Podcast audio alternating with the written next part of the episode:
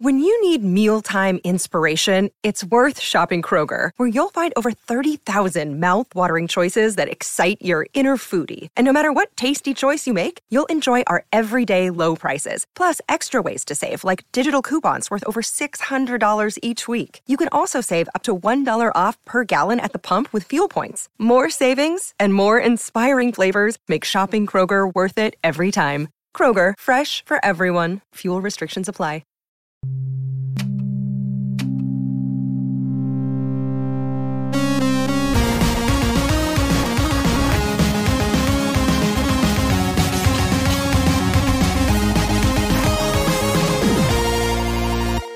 Hey, everybody, I am here with Banjo Guy Ollie. How's it going, Ollie?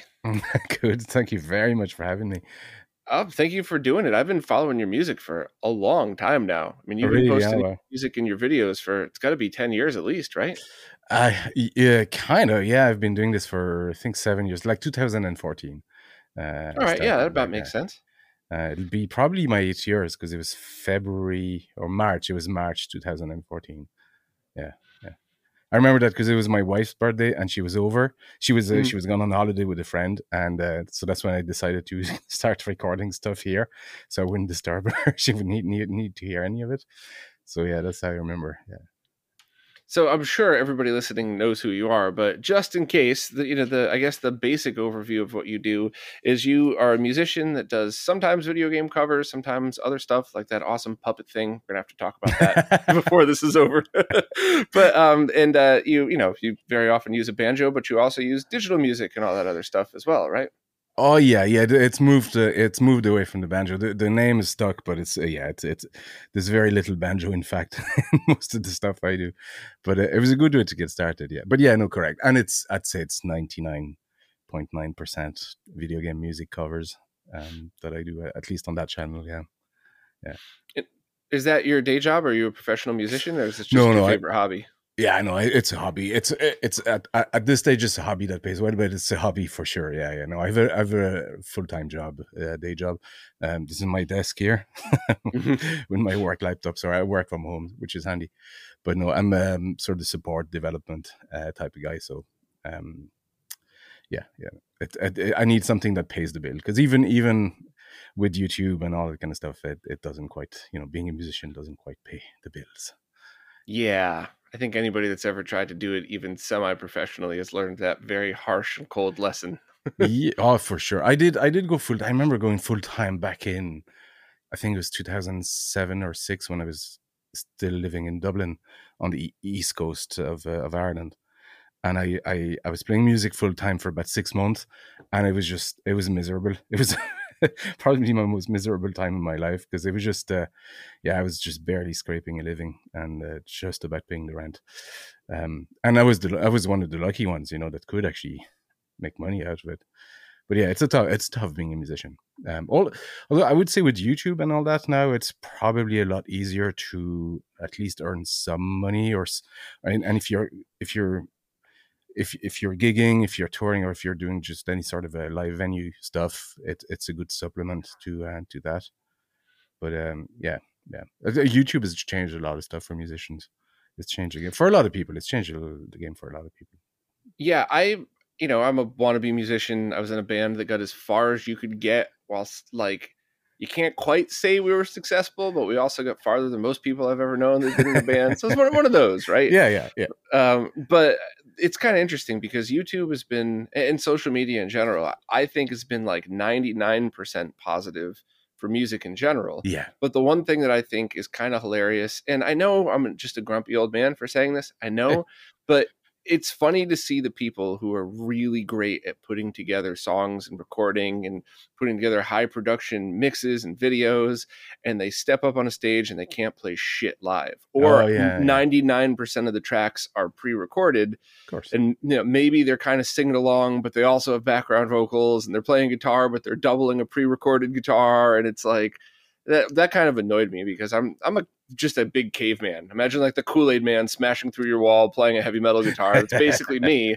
So I, am nothing special. You know, no one's ever going to remember my guitar playing, but every note was real, yeah. mistakes or not, and everybody there, whether they thought we sucked or not, was like, "Well, the fat one can play." So it's a completely different exercise playing live and being a studio musician, and to the point that you can you can be excellent at one and not be able to do the other you know either way it's it's being able to just uh, record on cue and just stay on the beat without any other reference other than yourself is also you know it, it it's it's an art in itself and it just requires experience. But playing on stage as you know you know you need the nerves you need the focus you need uh, the you, the practice like um you need the skills. It, it's just you can't hide anywhere you know it's yeah. so yeah playing live is stuff i used to play live a lot but i was doing very different stuff to what i'm doing now. I used to play a lot of uh, uh, traditional irish music um, mm. which is very technical but you know it's it's it's a one genre. It's probably like bluegrass you know if you're stuck in that one genre you you develop skills really quickly. So and you you, you sort of learn faster that way. And because it's mostly played live in in sessions or in pub environment you you get to play live and with other people really really quickly. So um, yeah, so it, it was very very different for to, to, to what I'm doing now, which is yeah, partly funny. why I wanted my, to do it. Yeah. Yeah, one of my best friends is actually a school teacher, but also a professional musician that plays in an Irish folk band.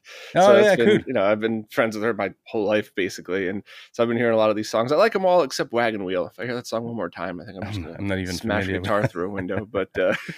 yeah, we didn't do. I like here. You don't really do a lot of songs. It's mostly tunes, like so jigs and reels, and you know all mm-hmm. that kind of stuff. Um, I, I used to play a lot of I used to do a lot of uh, guitar backing or accompaniment or Irish music in that case, but also a lot of flute. Uh, flute playing was my instrument. Not the I wasn't even playing the banjo at the time. oh wow! So what was the first instrument that you started, and how old were you? I guess too. Um. Well, real instrument was pro- was the electric guitar.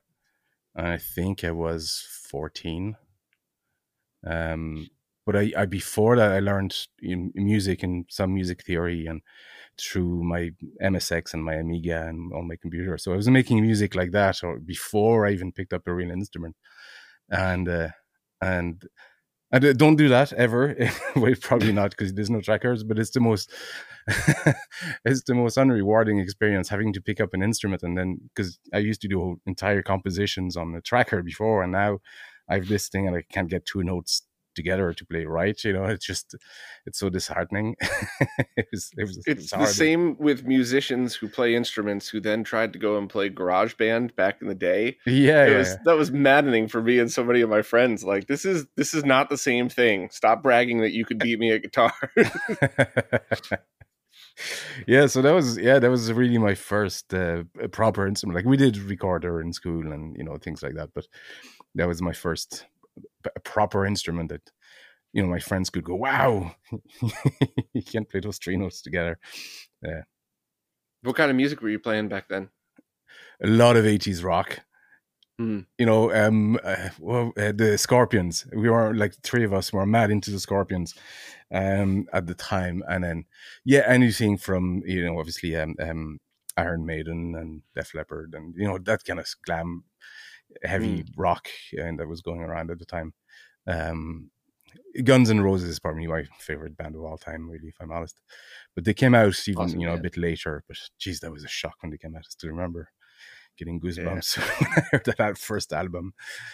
But yeah. Uh, yeah, it was a lot of that stuff, and then I sort of fell into the uh, um, traditional music because uh, I'm originally from France, um, uh, in hmm. Brittany, in France. So it's a small Celtic part of uh, France. And there's a lot of crossover between Irish music and Breton music. So I don't know how it happened really, but I started learning a lot of those tunes, a lot of old traditional tunes from Britain and from Ireland. And then eventually moving to Ireland, I already sort of knew like an extended repertoire of Irish tunes. So I was able to just fit in really, really easily in a, in a session already. Yeah, I think it was in college. If I remember now, it was in college. I met some uh, some um, other musicians that played traditional music, and I had learned some on my own. Uh, so it was cool to be able to play with them in a pub environment. That was really cool. The first time I sat down and played with other musicians in a pub. And then you realize you can't play with other musicians because I never played with anybody else.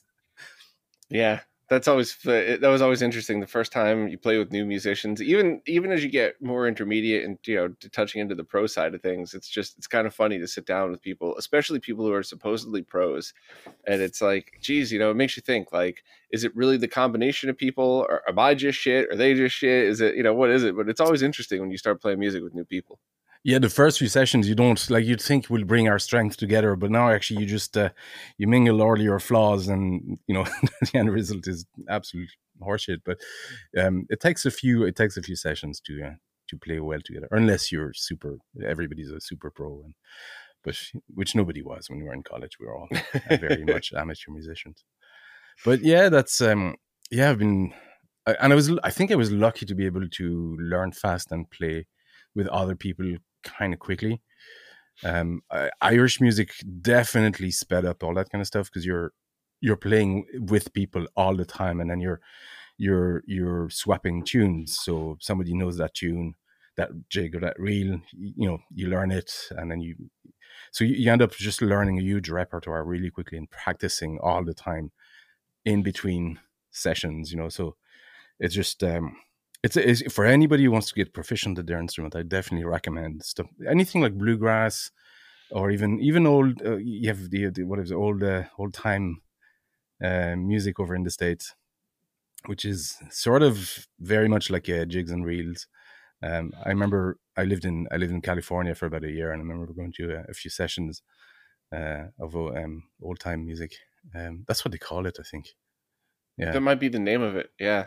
Yeah. It's weird for a country that's so young. There's so many different styles of music that are that are really like centered out of here and stuff. Oh yeah. Oh, it's wonderful. I mean, I, I I've been going back I'm not so much recently in the past, I'd say six, seven years, but I used to go pretty much every year, um, visiting friends. But I, I worked there in uh, in LA for about a, for about a year in 2000, was it? Yeah and uh, I met a lot of musicians and a lot of um, very sort of niche groups of musicians. So, so was obviously the Irish scene, the old time. There's a lot of bluegrass uh, stuff being played, and I, I'd go to festivals, and there was stuff from cultures I didn't even know were in America, and suddenly there's a whole scene for it. And uh, and you guys have a, such a big country over there, like any even a niche kind of stuff. Like we see it in retro gaming, like a, a convention, and suddenly you have a few thousand people. Um, I, I, was at a convention this weekend here, uh, Amiga Ireland, which is mm-hmm. probably our biggest one, and it was at most 150 people there. hmm. Yeah, I think too many games and uh, the Portland Retro Gaming Expo were the biggest ones that I've been to. Yeah. those were thousands and thousands of people coming yeah, through. it's it's great. No, it's great. So any any I remember any small venue was just bigger than the any venue I'd played in Ireland when. well, yeah. yeah. It's kind of funny too, like when uh, you know things are so sectional here.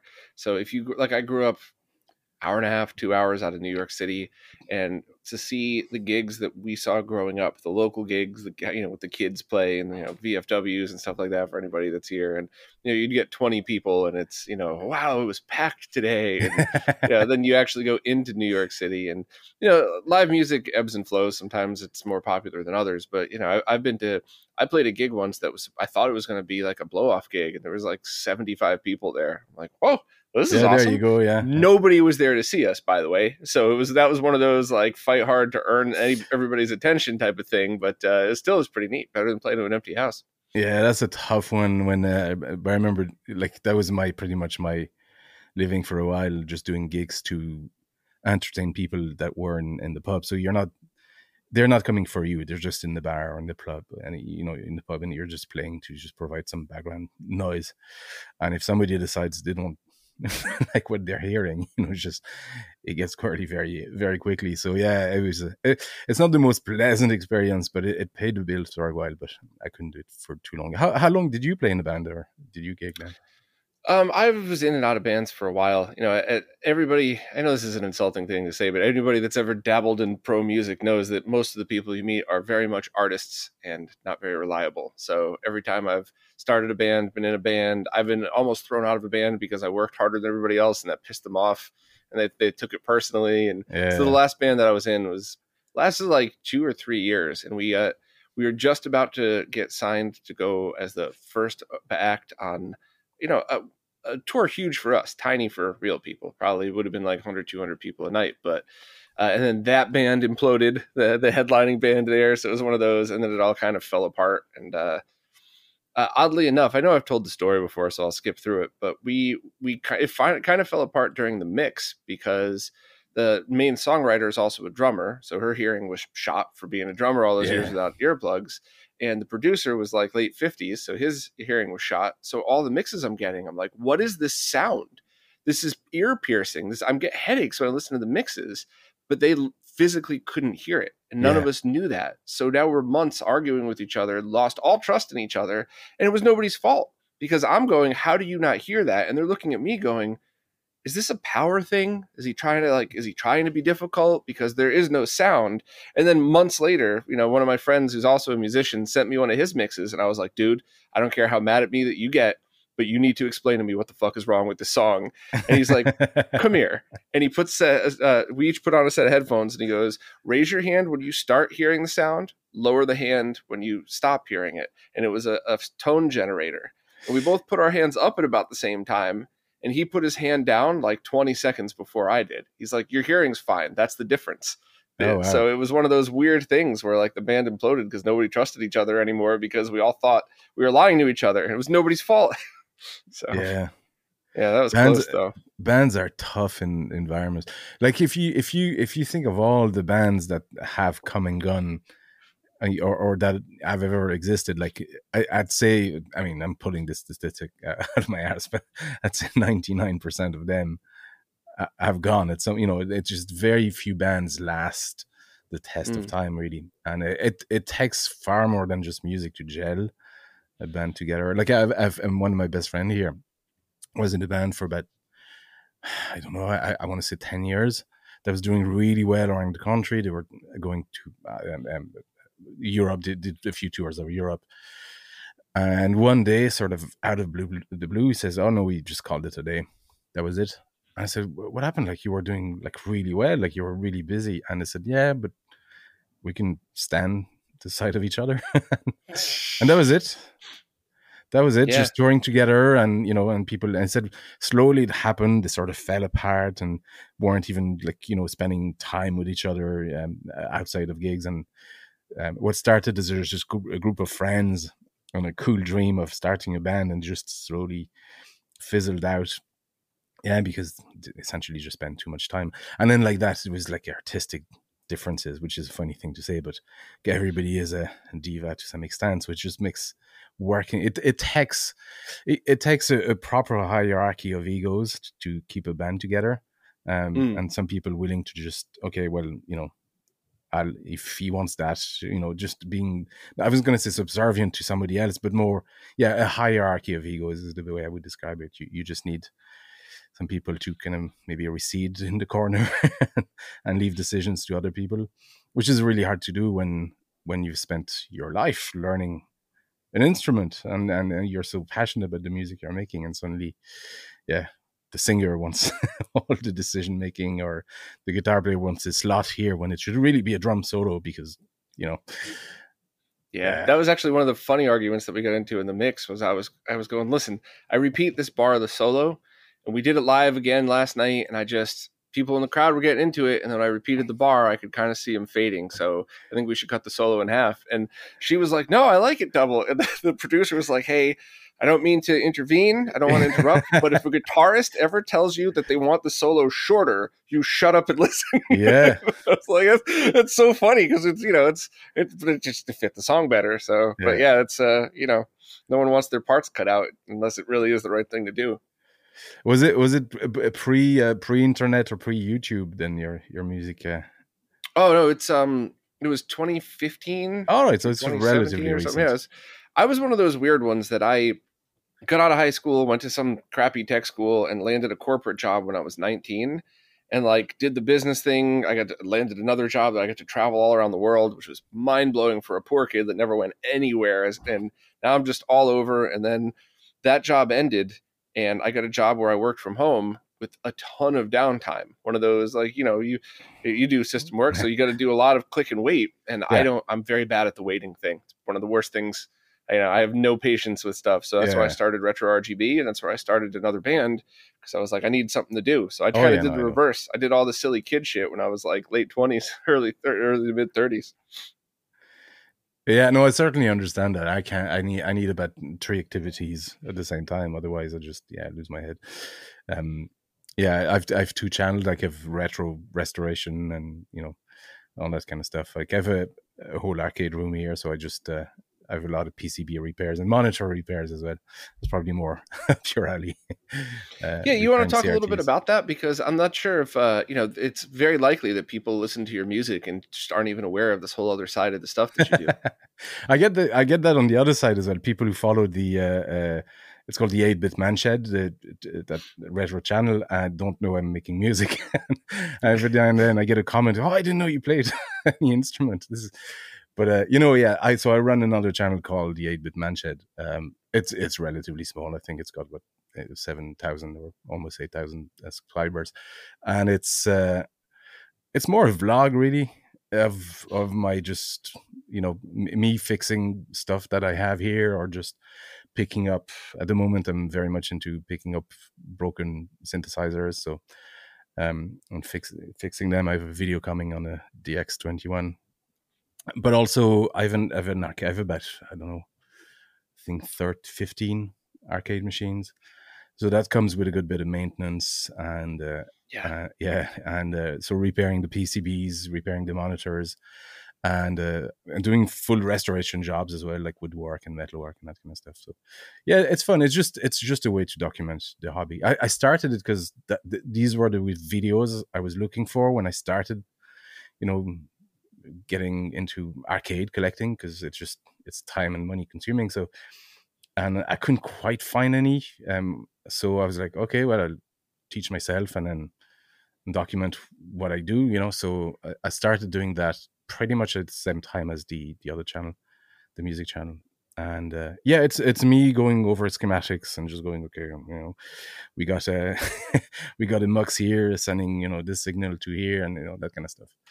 Um, it's it's very boring. It's a shaking camera, but um, it seems to be quite popular. It's actually growing faster than my uh, music channel at the moment. Uh, the rate of subscribers is actually faster on this one. Yeah, um, it's funny you say that because I describe a lot of my live streams as boring as well, and uh, a lot of people, it, in a nice way, give me shit for that because they're like, "No, no, it's only boring if you're not into this stuff. Yeah, if this course, was yeah. something you're interested in, it's not boring at all." So no, exactly. It's, uh, yeah, I try not to. I try to overcompensate because I just want to make sure that people know the difference. Like, hey, here's this crazy fun stream where Mike Chi and I are going to go through RetroTink features, and hey, this stream is going to be me testing the same thing a thousand different ways to make sure I don't screw up a review. It's super boring, so you know I just try to overcompensate on that side. Yeah, and there's a category of people who are really into that as well, just as much as you are, you know. And very often, even for those things I consider boring, like people will tell me, oh, like even if I don't know much about it or you know follow it like i'll just have it in the background as sort of a company while they're doing their own stuff like um but yeah no i i know boring boring is a is, is a relative word word. Um i don't find boring but uh, yeah. There's some stuff i i wonder like i'm i'm soldering putting together a, an amiga 1200 mm. uh, at the moment. Um the the re amiga so it's all SMD stuff. So you know, I'm not going to stream that. Um, I might document the, the, the making of that, but I'm not going to show the soldering part of things because it's just you know this. I, have put t- 300 uh, at the moment. I'm kind of halfway there. Resistors and capacitors, SMD. Um, so yeah, it takes a while. So that's boring. yeah. Um, what are some of your favorite arcade machines that you have? Oh, Outrun. Uh, yeah. I just sold mine. I, I loved loved yeah. that run. Outrun definitely. Um, I have. Uh, Do you have stand up or sit down? I have. Well, I have a turbo outrun stand up, and I have a, an outrun stand up as well. Yeah, I'd love a sit down. I know. I know a friend of mine bought one uh, recently, and it's just sitting in in storage um, place uh, and he says you know he'll restore it he'll restore it he'll restore it he'll restore it and it's been years and he hasn't done anything and I'm I'm secretly hoping he'll he'll forget or you know get lose uh, interest in it and sell it to me at some point. yeah, I'd love yeah, to or, down. or trade you. Take your stand up that's already restored. You get something like that. And, yeah, there yeah, you go. Like I have I have a, a, double scud race that I'm restoring oh, at the moment.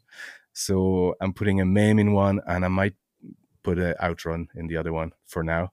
Just outrun and just you know play outrun sitting down. It's not moving though. That's the only thing. Yeah, you want to sit down. Yeah, what, that that game still holds up to this day, hundred percent. You know, it really does. Like I, I have Turbo Outrun, and it, you know, it's aged. Um, it's okay, but it's clearly aged. I have, you know, I've I can play. Anyway, Outrun still somehow stands up. I have a Chase HQ as well. I need to restore. Um, but uh, yeah, no, I have a Power Drift. It's aged as well. Chase is okay, but it has aged to some extent. But Outrun, I still find fresh every time I press that start button and you, you leave that kind of uh, yeah, it still feel it still feels fresh. Like yeah, yeah, it, it, great game. The second to that is probably Arkanoid for me. Oh, cool! Yeah, yeah, I like that game a lot. Love Arkanoid. Um, I have that in a. It was a conversion because it was a, a, a, conversion kit Arkanoid. It wasn't sold as a single cap, so it it it, it was converted from a a Dig Dug Harry So it still has a spinner in it and everything, obviously, right? Yeah, it's a spinner, but uh, yeah, they just changed the the panel. Um, that's you know really awesome. That's needed. Whoever did the conversion did a great job because it's non-destructive. So they've actually kept kept all the pins on the connector. Um, if you want to put a dig dug back, you just put the pin back in, and and that's it. That's great. Yeah. So, uh, but at this stage, I'm like, well, don't really care for dig dug to start with, but you know, yeah. now I can sort of claim I have both cabs. I have an Arkanoid and a Dig Dug. you know, funny, the Arkanoid is another game that absolutely holds up. And I know a bunch of people that play it on their cell phone. Uh, just one of those, like, I got to get yeah. a couple minutes in line at the supermarket yeah. or something. And, you know, it, it just, it's such a basic concept that absolutely works. Yeah, it's, uh, and the simpler, the, the sometimes the better it holds up. But Arkanoid is certainly yeah it's it's because it's fun it's really hard but it's it's still fun even when it's hard um i have a donkey kong and and i'm the only one that plays donkey kong here you know people that come in they say oh cool donkey kong they try it and go ah no, let me play a arkanoid um it, uh, yeah I, I mean people are going to hate me i don't think donkey kong holds the same replayability all these years after as a, as a, a, game like Arkanoid for for novice, you know, for people who just play casually, or for people who aren't necessarily gamers themselves. It is a you, you can access Arkanoid much much easier. I find. Um, yeah, I completely agree. Uh, it's funny seeing uh, their kids come in the uh, in the arcade for the first time because their first reflex is always to kind of put their hands over the screen and try to make you know they think it's a touch screen. It. They've never seen a CRT or even even a control. They, they don't even know what to do with it. So it takes them a little bit to get used to. Uh, My absolute favorite was when a friend of mine brought her eight year old over, and behind the projector over there is a 36 inch JVC D series. And I pressed the power button, and it goes boing, and the kid jumped back, and his eyes buck out, and he goes, "Supposed to do that?" I was laughing so hard. I'm like, yeah, kid, you're fine. Don't worry. yeah, I know. I love it. Um, yeah, there's something about showing kids. I think they, they just, like they're all even if they don't know how to play these things, they always smile and they always kind of laugh and because it's all the lights, all the sounds. There's something about that. Even uh, like to us, it's very nostalgic to hearing those sounds and seeing those big CRTs producing, you know, light. But um, uh, for for kids, yeah, it's just the uh, the excitement of all those lights and uh, all those kind of noises coming from everywhere. It's really funny. Every time they step into the arcade, you can see them just going, "Oh my god!" Yeah, I had my nieces over a couple months ago over the summer, and I, I walked them in. I was like, "All right, what do you want to play?" And they're they're just looking at me like, "Well, what is there?" And I said, "Well, let's try a shooter." So I just picked whatever top down shooter was the easiest to load, and they immediately got into it because yeah. it's just such a simple concept. You know, control yeah. it with this, fire with this, use your bomb sparingly, don't get hit. And they just they got really into it immediately because yeah. it was just one of those, you know, fun, simple things. You don't have to. There's not really a learning curve, and it gets harder quick, so you don't get bored that that easily. And it, it was neat to watch that. That's fine. I wonder if their parents thought it was a violent video game or something, but uh, you know, whatever.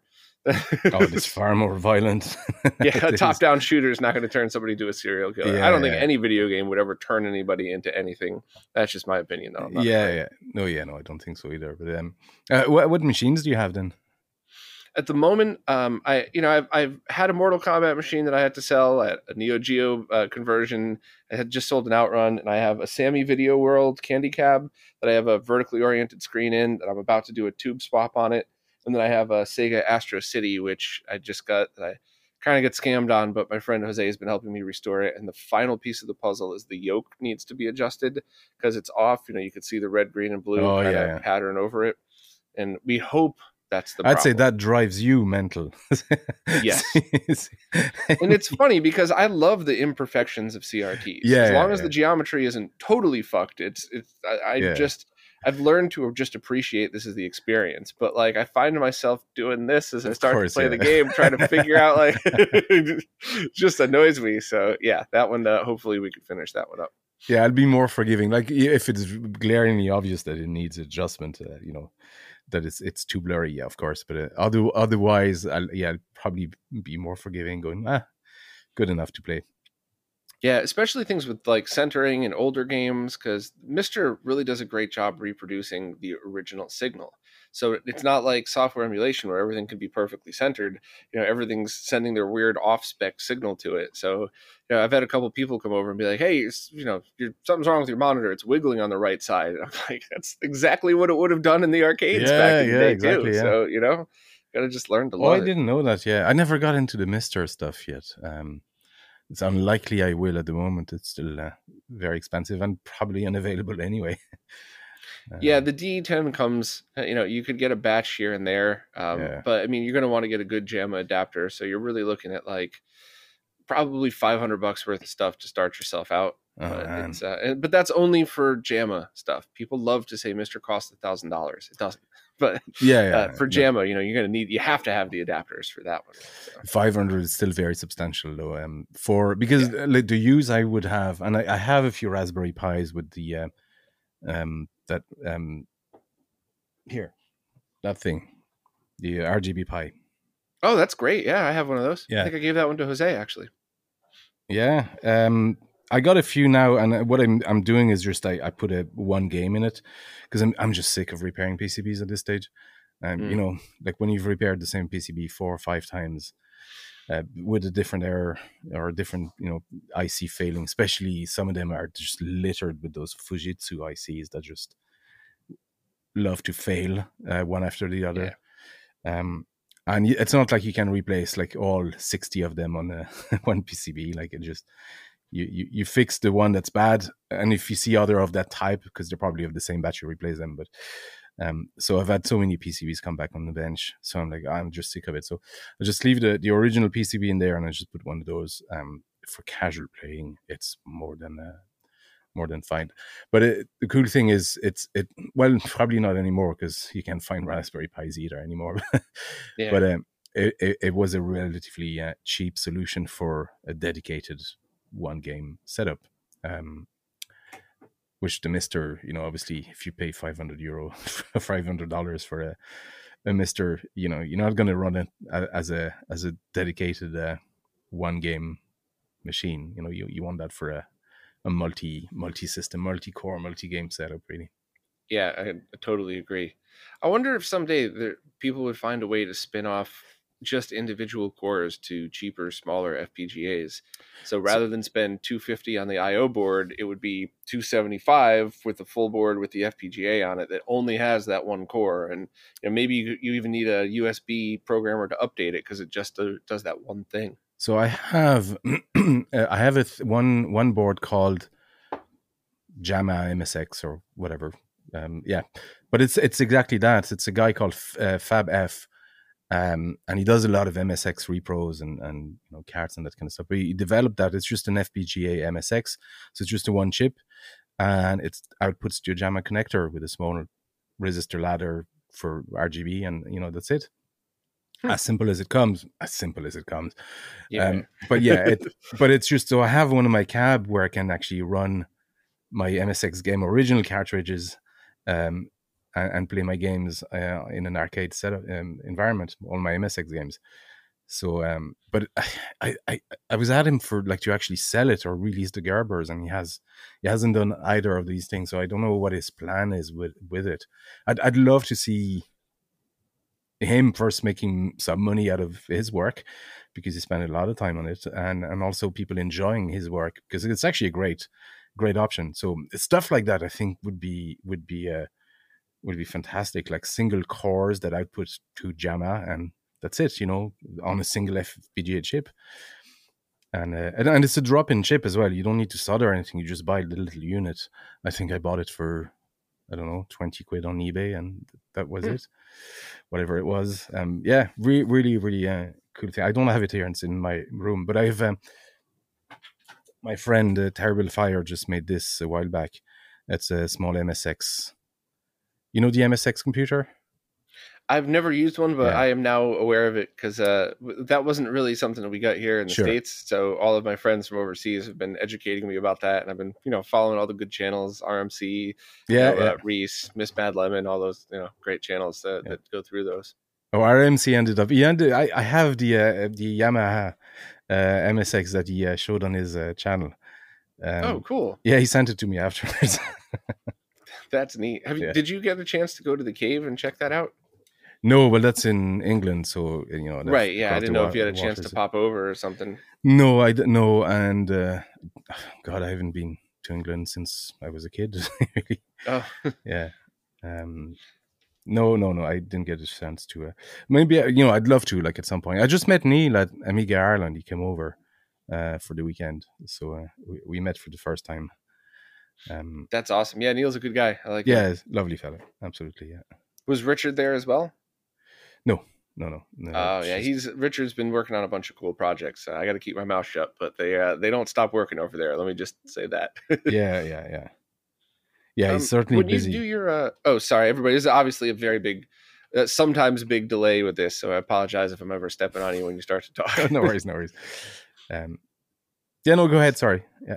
Uh, when you do your arcade machine work, have you done tube swaps yet? And have you had to deal with you know switching chassis and calibrating it and all that stuff? Oh yeah, yeah, yeah, yeah. Yeah, often because most of the tube, I do a lot of um like raids into old operator stuff. So I just pull mm-hmm. like either machines or even you know I, I'm I've enough machines, so I'm looking for parts, so old chassis and monitors. But mo- a lot of the tubes have that burn on them, especially the the the tubes that were pulled from poker machines, the old poker machines, you know, or gambling machines, would have that burn because there was no screensaver mode or attract mode on it. It just stayed on that screen, so you can see the cards on the screen uh, uh, burnt in.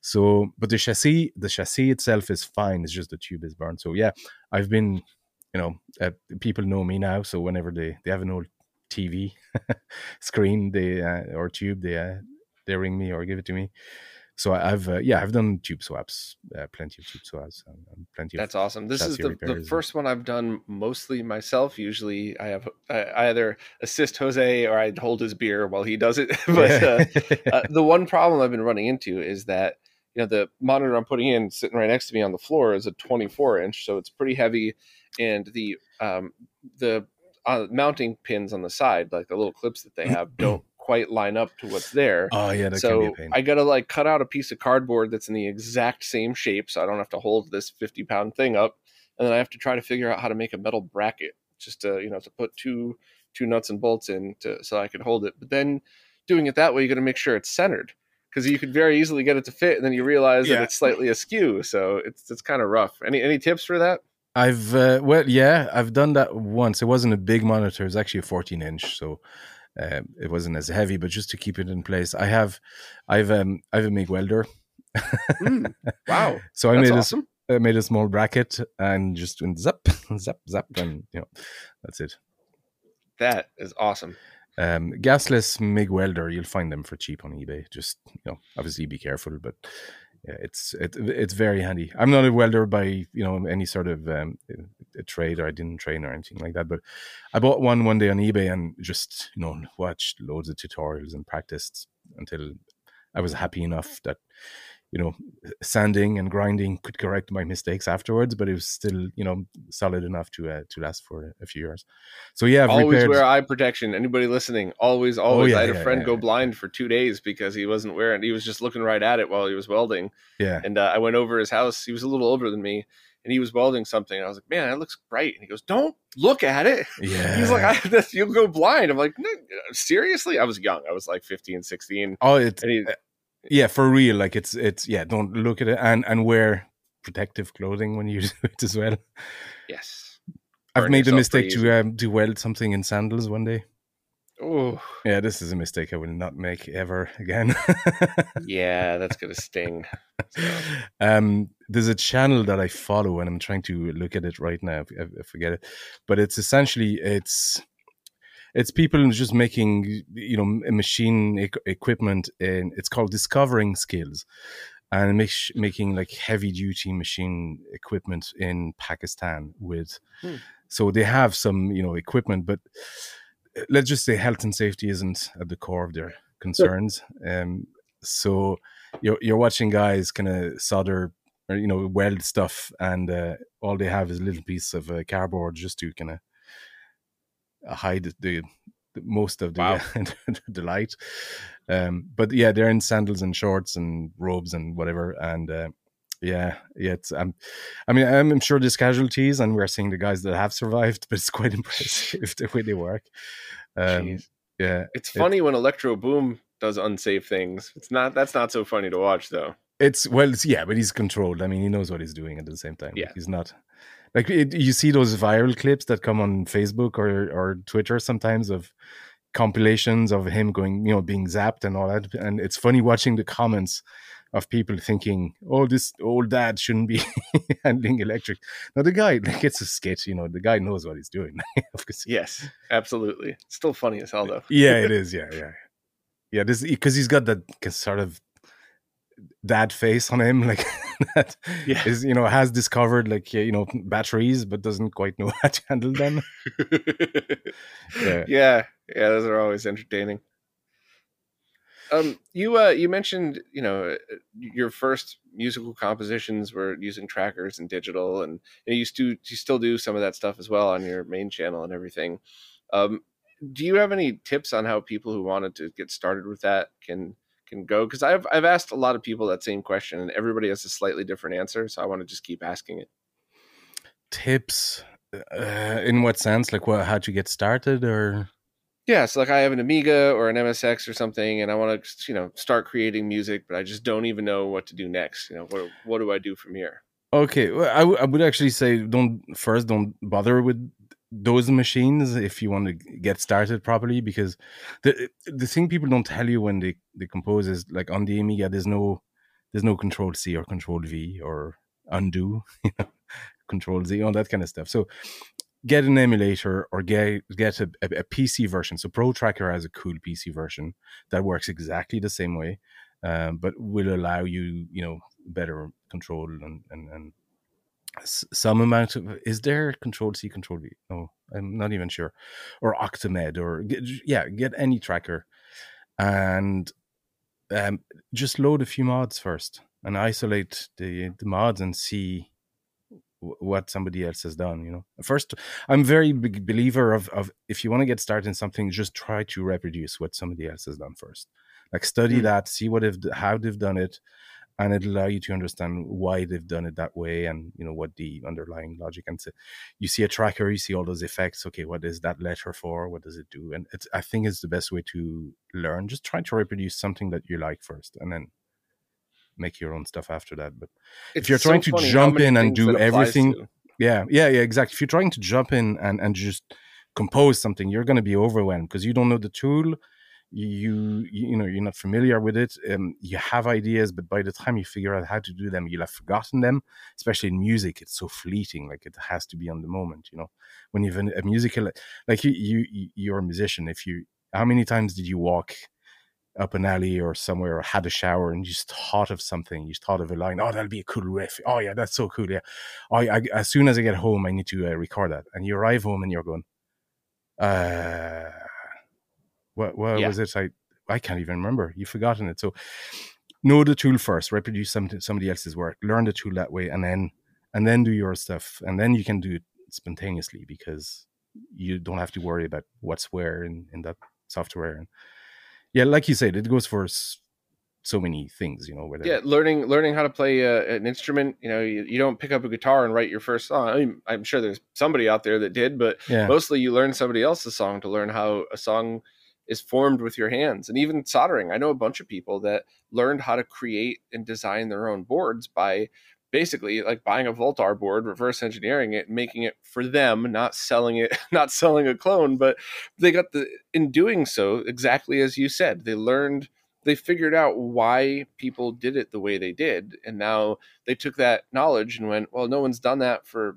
this pc so i'm going to add a mod board for this one over here and yeah, that yeah. no one else has done and it's it's very cool to see stuff like that and it's neat to apply it to everything basically yeah the, the cool thing with trackers is you don't necessarily to know much about music to start making music with trackers because it's it's cut in numbers. So you have 64 64 um, um, lines and it's essentially you know multiples of two and fours. And so you can actually uh, count your way through a beat and go okay one beat here three spaces one beat you know that kind of stuff so you can you can do it that way and and just um, learn mathematically how to work a four four time signature and then and then from there you know maybe add a bass line see what works what doesn't maybe learn about chords. You know why why are chords done that way on trackers? Well, it's because it's semitones and you know it, it, it goes so many semitones and so many semitones to get a, a triad or on a major chord or a minor chord. So you, you kind of it's easy to learn that way with a tracker in a way that mm. makes sense and is kind of fun as opposed to having to learn with the piano. Um, it's, it's not a bad way to learn music. That's the way I learned music anyway. I, I, I didn't have any sort of formal lessons or education in uh, in any of that stuff. Um, did you have formal lessons when you picked up guitar, or did you just kind of mess no, around with it? Yeah, I just messed around with it. Grew my hair and um, no, I, I never really had um, lessons for any of these instruments. Um, I took but, lessons for guitar for two, three months, I think, when I was uh, like 13, and that was it. I was just kind of couldn't afford to keep doing that, but I, you know, I already my mom had bought me a weird, weird guitar. I loved it so much, a Kramer Voyager. It's like, you know, your first guitar. Metal. Yeah, yeah. Oh, I love it. Yeah. It was. Uh, I, I only play weird guitars now. I'm a weird guy, so it's perfect. I play crazy flying V guitars. And oh, it cool. fits me.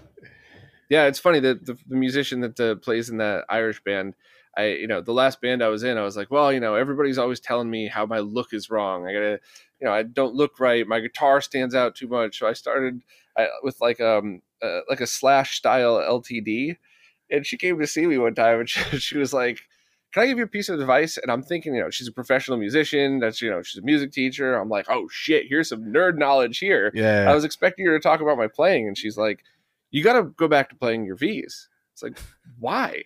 She's like, just you're just this big fat man with a little guitar. It looks weird. It doesn't fit. It doesn't fit your personality. It doesn't fit. It's like, well, Slash plays one of these. She's like, Slash is five foot two. Grab a giant flying V and be Bob again. And I'm like, all right, fuck it. So I never looked back. Yeah. Also, he's Slash. that dude could play anything. He'll, he'll look cool playing it. oh, absolutely. Flying V's are cool. They're, they they also make sense for like uh, access uh, like far up the neck. Yeah, it also is. Um, I, I, guess I'm cheating when I do this, but some of the tap, you know, and I'm not like a sweep tap guitarist. I'm not periphery or you know any of those. But yeah. if I have to do stuff where both hands are going crazy or I have to move, I'll uh, the bottom part of the V, I will balance up against the inside of my leg, so the guitar stays still as I'm yeah. quickly moving across the go. neck. So, you know, it's I know it's cheating. It's like the save states of, uh, of guitar playing, but whatever. I'm still playing the notes myself. So there's, there's no cheating if it works. That's that's almost been my motto. and if you're actually the one playing the notes, if you're not miming to a, a track, then Look, I, I, I, my whole channel is based around you know um, mistreating all these instruments and and playing them in situations where they shouldn't be played. So yeah, the, the cheating is good. Trust me, if it works. Yeah, I wanted to ask: Have you heard the band Steve'n'Seagulls? Yes, yes, yes, yeah. No, I'm aware. I've, I, for a while, when I started the channel, I, th- I think for about two years flat, once a week, somebody would send me uh, their um, Thunderstruck or whatever other thing they, they, they did. Yeah. Because it's funny, you mentioned liking Iron Maiden when growing up. Yeah, yeah, yeah. And we covered the Trooper, and I actually have Oh, a video yeah. of me playing a Dave Mustaine double neck guitar on Webster Hall in New York City, playing the Trooper. It's one of my proudest moments. And when I heard their version of the Trooper, I was just like, "This is amazing! Yeah, Like, this is pretty cool, yeah. absolutely cool." So, There was another band called Hayseed Dixie hmm. um, that did bluegrass covers of a lot of metal stuff, like especially you know Metallica and ACDC and um, yeah. But yeah, Steven Seagal, they, they went viral for ages. Like, yeah, but for, for every week for about two years, I was getting that video sent to me. that's funny. That is really funny. So I, I love it, but also hate it. I'm like, yeah, yeah, I know, but it's just- I'm not them, okay? Especially yeah, when I, I, did know. I those. mean, I uh, wouldn't have even brought it up until you said No, Iron no, Maiden, and I was like, "That's going to be one of the best Trooper covers I've ever heard in my entire life, metal Yeah. or not." So, No, the, and it's really cool what they did. Like it works really well. And the setting as well is perfect. And uh, especially when I did those uh, Metallica and uh, Rage Against the Machine covers, yeah, I, I was getting them daily. Then people were sending me that video daily. That's so funny. So, could you talk a little bit about the puppet video?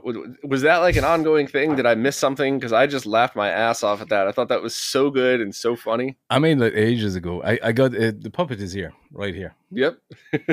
Simon, um, and and I I was uh, I think it was 2015 at least, yeah, when I got him. Um, yeah, I was just enjoying a few whiskeys on e and just going on Etsy and see what was cool, and I saw the puppets. I bought it, and it arrived here from Texas, of all places. Hmm. And uh, it arrived here, and I, I was like, "Oh fuck, what do I do with that now?" so I did a few videos uh, on the 8-Bit Manshed with Simon, and they were um I, I you know I'm, I'm a terrible actor so it's badly acted and you know whatever but uh kids enjoyed them and my friends kids still watches them and then i did uh, i did one video of simon reviewing um, a mega drive a genesis game uh, captain planet and it's mostly swearing um so- but that was fun i'll send it to you if you want to but uh, Please do. I have to put that in the notes. and and uh, but yeah, so stuff like that. And then I started using him uh, when I was getting sponsorships um, on my uh, my cover. So at the beginning of the videos, um, you know, I do I, I and I do my own sponsorship sometimes, or just Patreon and that kind of stuff. But um, I got a few sponsorships and, and, and equipment sent to me, so I'd use him as a sort of a sidekick, just to uh, kind of lighten the the fact that it was a sponsorship segment, and that Hmm. worked well as well. So people kept asking for more more Simon. And one day I did a track called Square Roots for um, the Stone Age Gamer podcast Mhm. for their intro. And uh, it was a, just a 30 second little tune, chip tune type of stuff uh, that I did in Pro Tracker actually. And so they, they liked it. And I was like, ah, it should be a full tune. So I did a full tune version. And I was trying to find a way to release it on the on the channel with a video because I can't. I don't want to just show the tracker playing.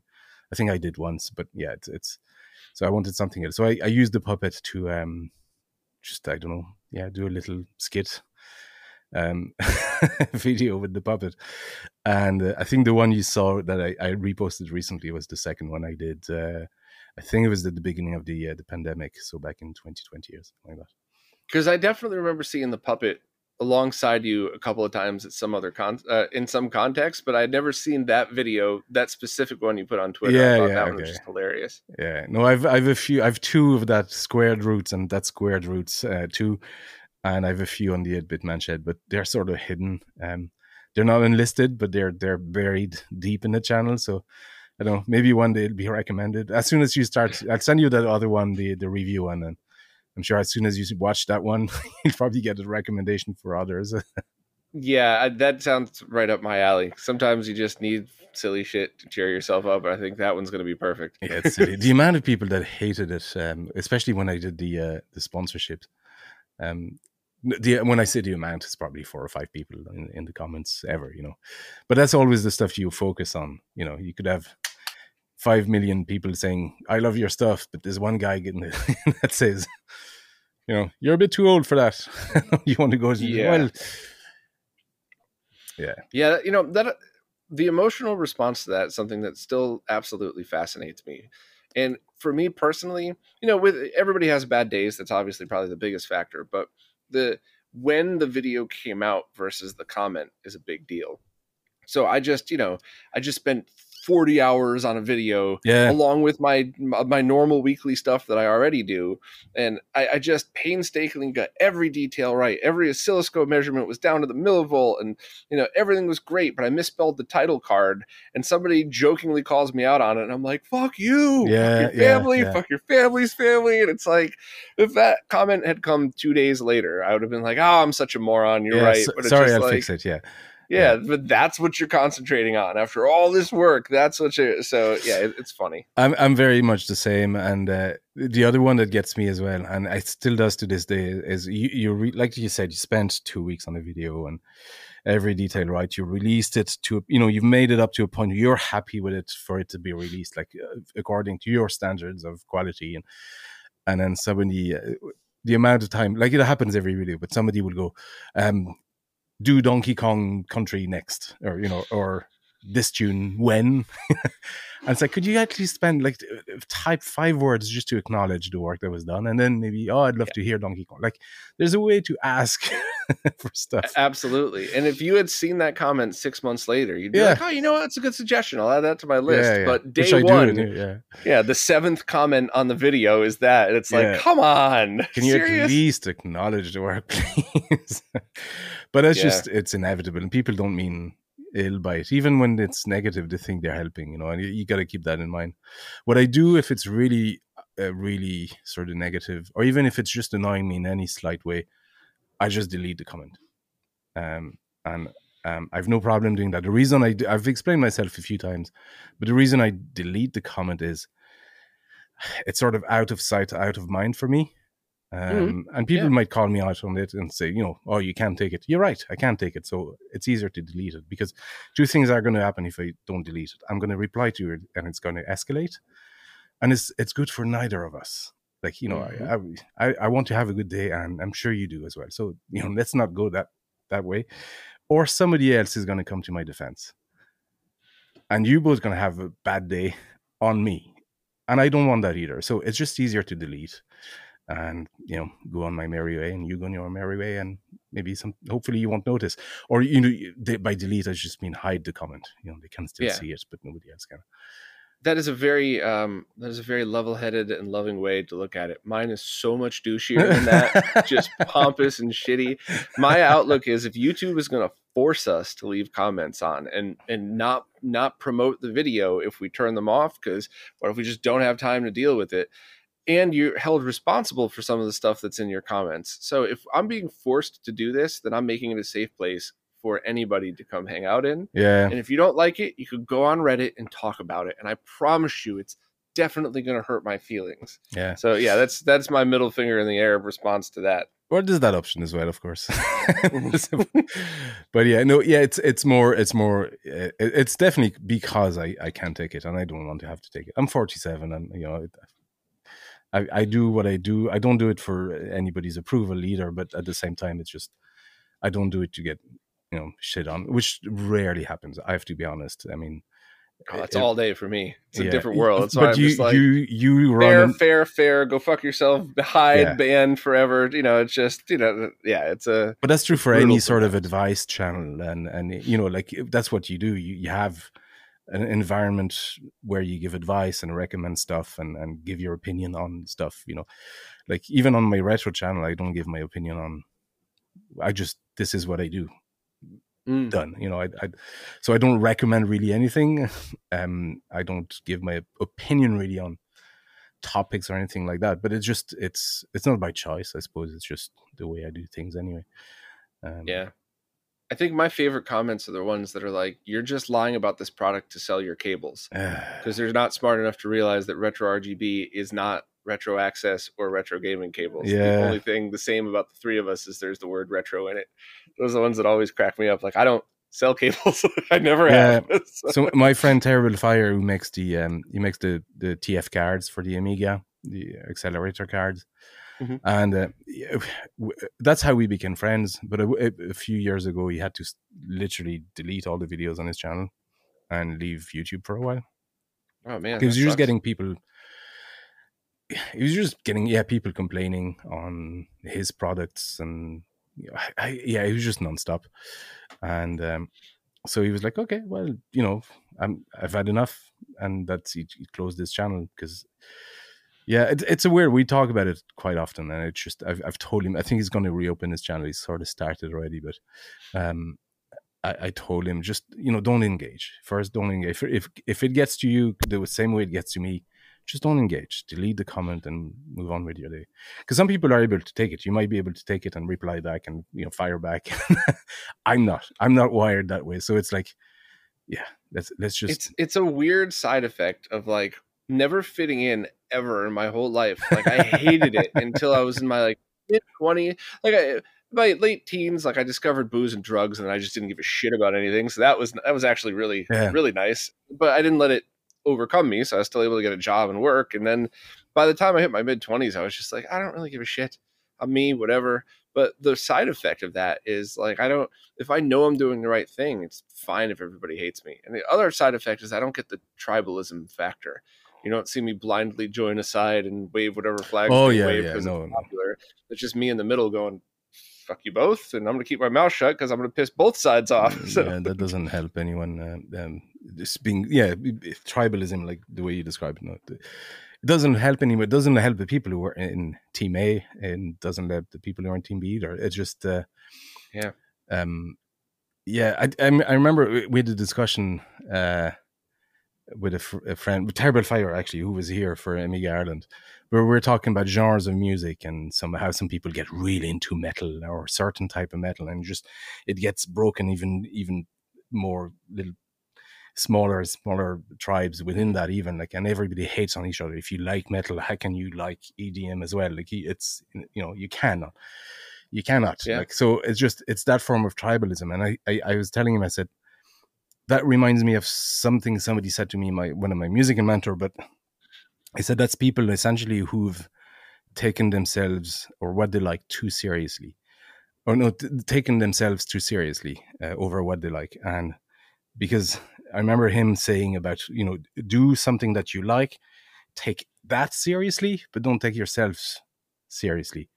So in that sense it's like if you respect the your craft and and and give it your best shot and you know respect the music itself in that case it was music but don't take yourself seriously because you're just one person you're just a vector and it'll open you to other realms of music and other options and other tribes Yeah. so it's a way to avoid tribalism in that sense like you know just respect what you do but or you know treat it seriously but not yourself you know you're you're just somebody among everybody else like yeah, I agree 100%. And uh, the other thing being, you know, I, I, I joke about metal being born in my veins just because I've always loved oh it yeah so much, but I love all kinds of music. yeah. And one of the things that I found was that a lot of people who get that tribalist mentality about metal are people who put on the t-shirt that all the other people that they hang out with did and put on the same course, shoes yeah, and grew their hair out the same way because they needed to join a tribe. They didn't actually even like metal. They just they needed to feel like they fit in somewhere. And for me i just i was always you know in my beat to shit old 79 camaro with the windows down and you could maybe see me horns up listening to death metal or you might see me you know dropping a tab of acid listening to aqua which is still amazing Yeah, yeah, or Deadmau So- absolutely. I love EDM in general. Like I've, you know, there's Yeah. a few synths here and there's electric guitars here, and you know, so it, I, yeah, no, I love all, all all type of music. But it's- it's even beyond that. Like I do a lot of uh, surfing here, and my- worst. I was gonna say earlier about tribe, like as gamers, you know, it's we Mm. see the Pac-Man and Nintendo T-shirts and all that kind of stuff.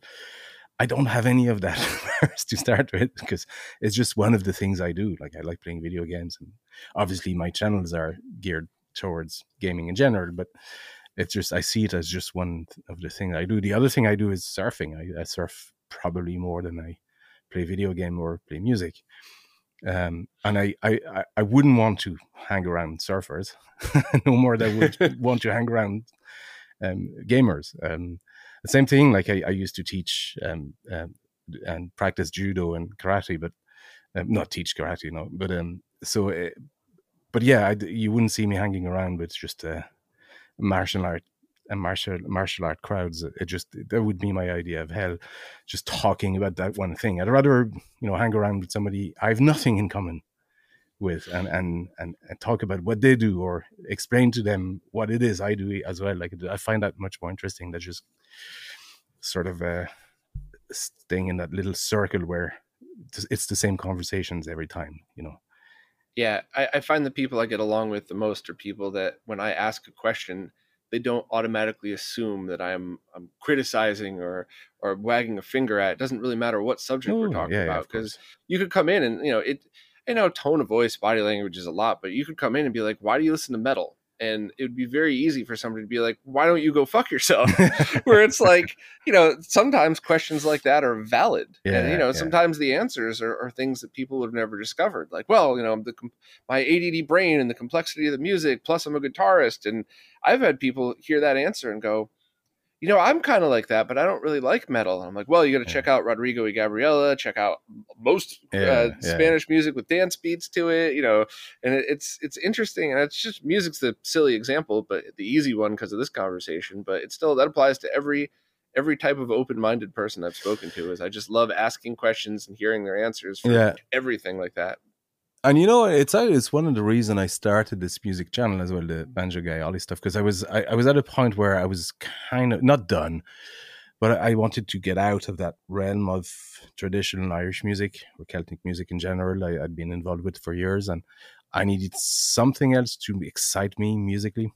And I pretty much, when I moved to the west coast of Ireland, I pretty much stopped playing music um, for a few years I was painting. I was a, I was painting uh, for galleries. But anyway, um, that's awesome. I was, uh, I was, I wasn't playing any music at all, and then I saw. I remember seeing Smooth McGroove, a video of Smooth, uh, Smooth McGroove doing his a cappella covers, and I was like, "Oh, that's really cool!" Like, and I was, I, I admired the fact that the guy just went, "No, this is the music I want to play, and I'm going to play it." So that's when I, I tried, you know, I, I waited for my wife to be away and one weekend and I recorded uh, a few tracks like that. And uh, yeah, it, it, obviously worked, but uh, it was just a way for me to learn something different on all these instruments, learn mm. new scales, um, new ways of playing, and uh, entirely new music. Because the beautiful thing about video game music is that it's not a genre. Like this, there's not a, a, a genre per se as video game music. It's a collection of things and and within that there's entire genres that exist only in the video game music sort of world you know?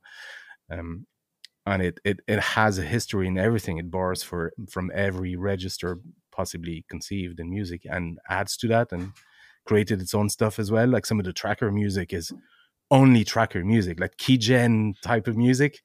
Mm-hmm. um it, it's it only exists in that little realm you know not nowhere outside that realm. I, I find it fascinating and just um, yeah, it it it, it it's a it's a and I try to explain that to people.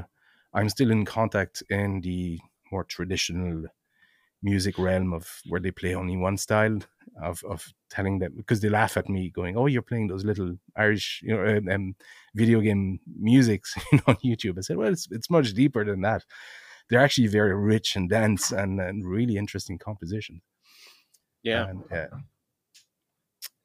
so, can I ask how you got into surfing? Because that's something, as somebody who grew up on the East Coast of the U.S., that is just a foreign concept. I guess maybe if you'd gone down to Florida, you could kind of Cocoa Beach sort of get into surfing, but around the New York area, you know anybody that says they they're from New York and they surf is lying to you. They do the little bodyboarding and they have a one foot wave and they're you know that's no, no, no, somebody no, in the comments no, is going to be like I'm going to stab you in the face when I see you on the beach I, next I time. I you in surfer. the face if I see you on the beach, dude.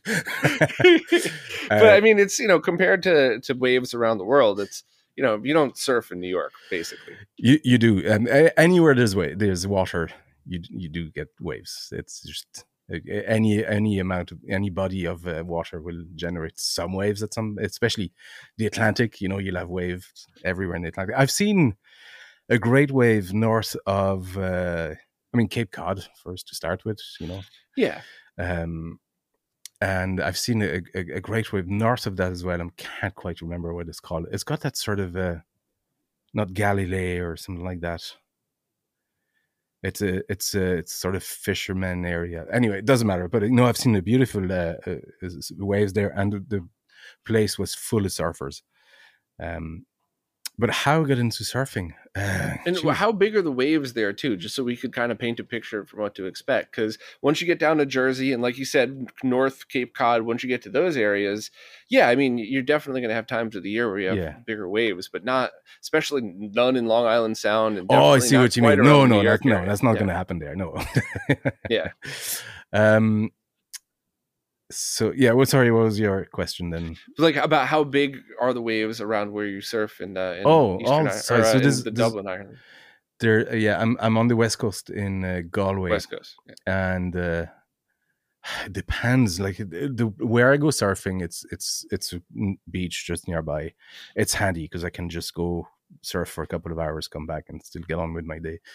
Um so i don't know up to head high type of waves. Overheads, mm-hmm. you know, on, on a good, good day. It's That's usually, awesome. It's usually waist to chest high type of stuff.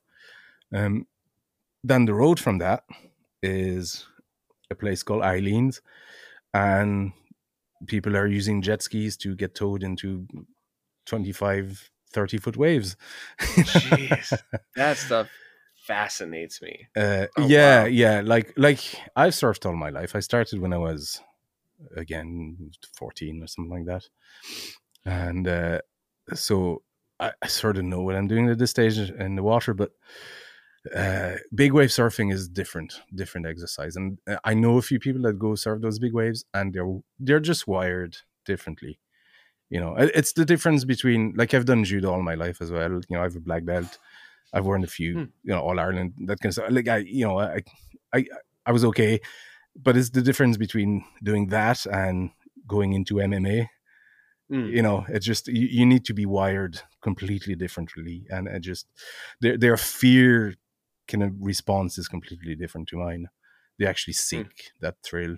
Uh, I don't. I, I like if I'm uncomfortable in the water at any point of time, I'll, I'll, I'll leave, or I don't even get in sometimes but they'll just go, "Oh my god, I'm oh this, yeah, let's let's get in." Their their their fear response is completely different. It, I find people like that fascinated, but because they they just uh, they they operate on a completely different level from you. And I my one of my friend neighbor here just rowed on a big kayak that she can sleep in, but rowed from um, uh, Ireland, no, from the Canaries um, in the south of Morocco to uh, America. She she rowed across the Atlantic on her own. Holy shit! Yeah, yeah. That is that that is a healthy response. yeah, that is a very healthy response. her response wow. is she wants to do around the world now. I mean, I yeah. I love the passion for stuff like that, yeah. and I think we all I definitely strive to do that in my own little way, but I can't fathom stuff like that. No, like no. I've and, raced and, motorcycles before, and I've had people look at me like, "So you want to die, right?" Like, no, no, the opposite. I do this because I love life. Like, what are you crazy? So I and uh, it's funny now that I'm having that same response to your friend, even though that's the same thing people had said to me. But yeah, that's not that's not for me. Good luck. Yeah, you know, it, and, and it's I know her. She's just she's wired differently, and it's if people like that are fascinating to watch how they operate life as well because they're they're well able for some stuff, but they're completely socially inept for other stuff. It's just uh, yeah, they, they they live for that scenario in that moment. Um, a friend of mine is a is a firefighter and he surfs those big waves, and he's yeah he, he, sees like a 30 40 foot wave and just gets excited and giddy. And he's scared as well but just the fact that he can overcome that and just override that fear is just mm. I, I i don't get it. I don't have that.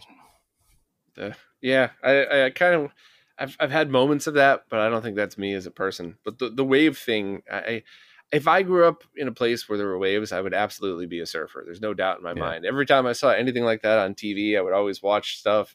I followed Kelly Slater since before Oh, you could, yeah. you know, before you could do that. I know that's the easy one, right? Baywatch and shit, but still, you know, it's Uh, It's It Kelly just one of Slater. He's, he's, he's been world champion 11 times. Like, there's Yeah. nobody else in the world of sport that comes close to that level of achievement. yeah, it's just uh, you know, Even watched- somebody like Michael Jordan or just doesn't come close. Mm. Like, he's, he's, yeah. He- He's, yeah, all that he's, stuff's great. he's won more world titles than people have won events.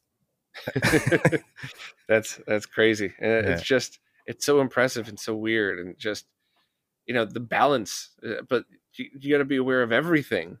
You know, at least on a motorcycle, right? I could on a you know on a well balanced bike, I could do this, and the thing's not moving at all. The bike's not moving. I just keep my butt centered. You can't do that on a you can't do that on a surfboard. You start there's, waving a, your arms a, around. there's a very high barrier to entry before you get to uh, surf a wave properly. But it's the, the cool thing. I the thing I like about surfing is that it's fun even when you're bad at it. Because it's the sea, it's the water, and if you if you go surfing mostly in summer, then you just get the blue skies, and it's just very festive and summery. And so th- there's something about that that is just makes it fun. Anyway, you're in the water, you're happy out. Yeah, so surfing is is a fun activity even when you're bad at it. There's very few other sports that are fun even when you get you know if karate is or martial arts isn't fun when you get beaten down all the time you know and Funny, done, that's the exact example I use about video games. Like I, I go up against my friend Arturo all the time, and he always whoops my ass. But you know, he'll do it in a way where maybe he's gonna use a character he doesn't normally use, practice some moves, where I'm just trying my butt off. And you know, you could get your butt kicked at a video game ten times in a row Yeah, and, and still have an. Yeah, amazing time. Yeah. Whereas you go to a judo match and you get your butt kicked ten times in a row, it's not not so fun, I guess, if you're not really good at it. So.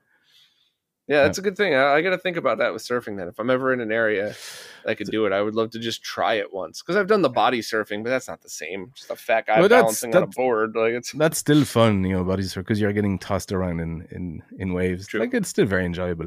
I do that um even like if there's very little no surfable waves, I have like hand planers, like Mhm. little boards that you slide on your hand and just surf waves like that. Like however oh, way, that's neat. yeah, however way I can, like the washer. I, I didn't I even know that uh, was the thing. Yeah, The hand boards like that. if you watch uh, a man called Jamie O'Brien, um, uh, he has a he's a big channel. He's coming to a million subscribers on this channel.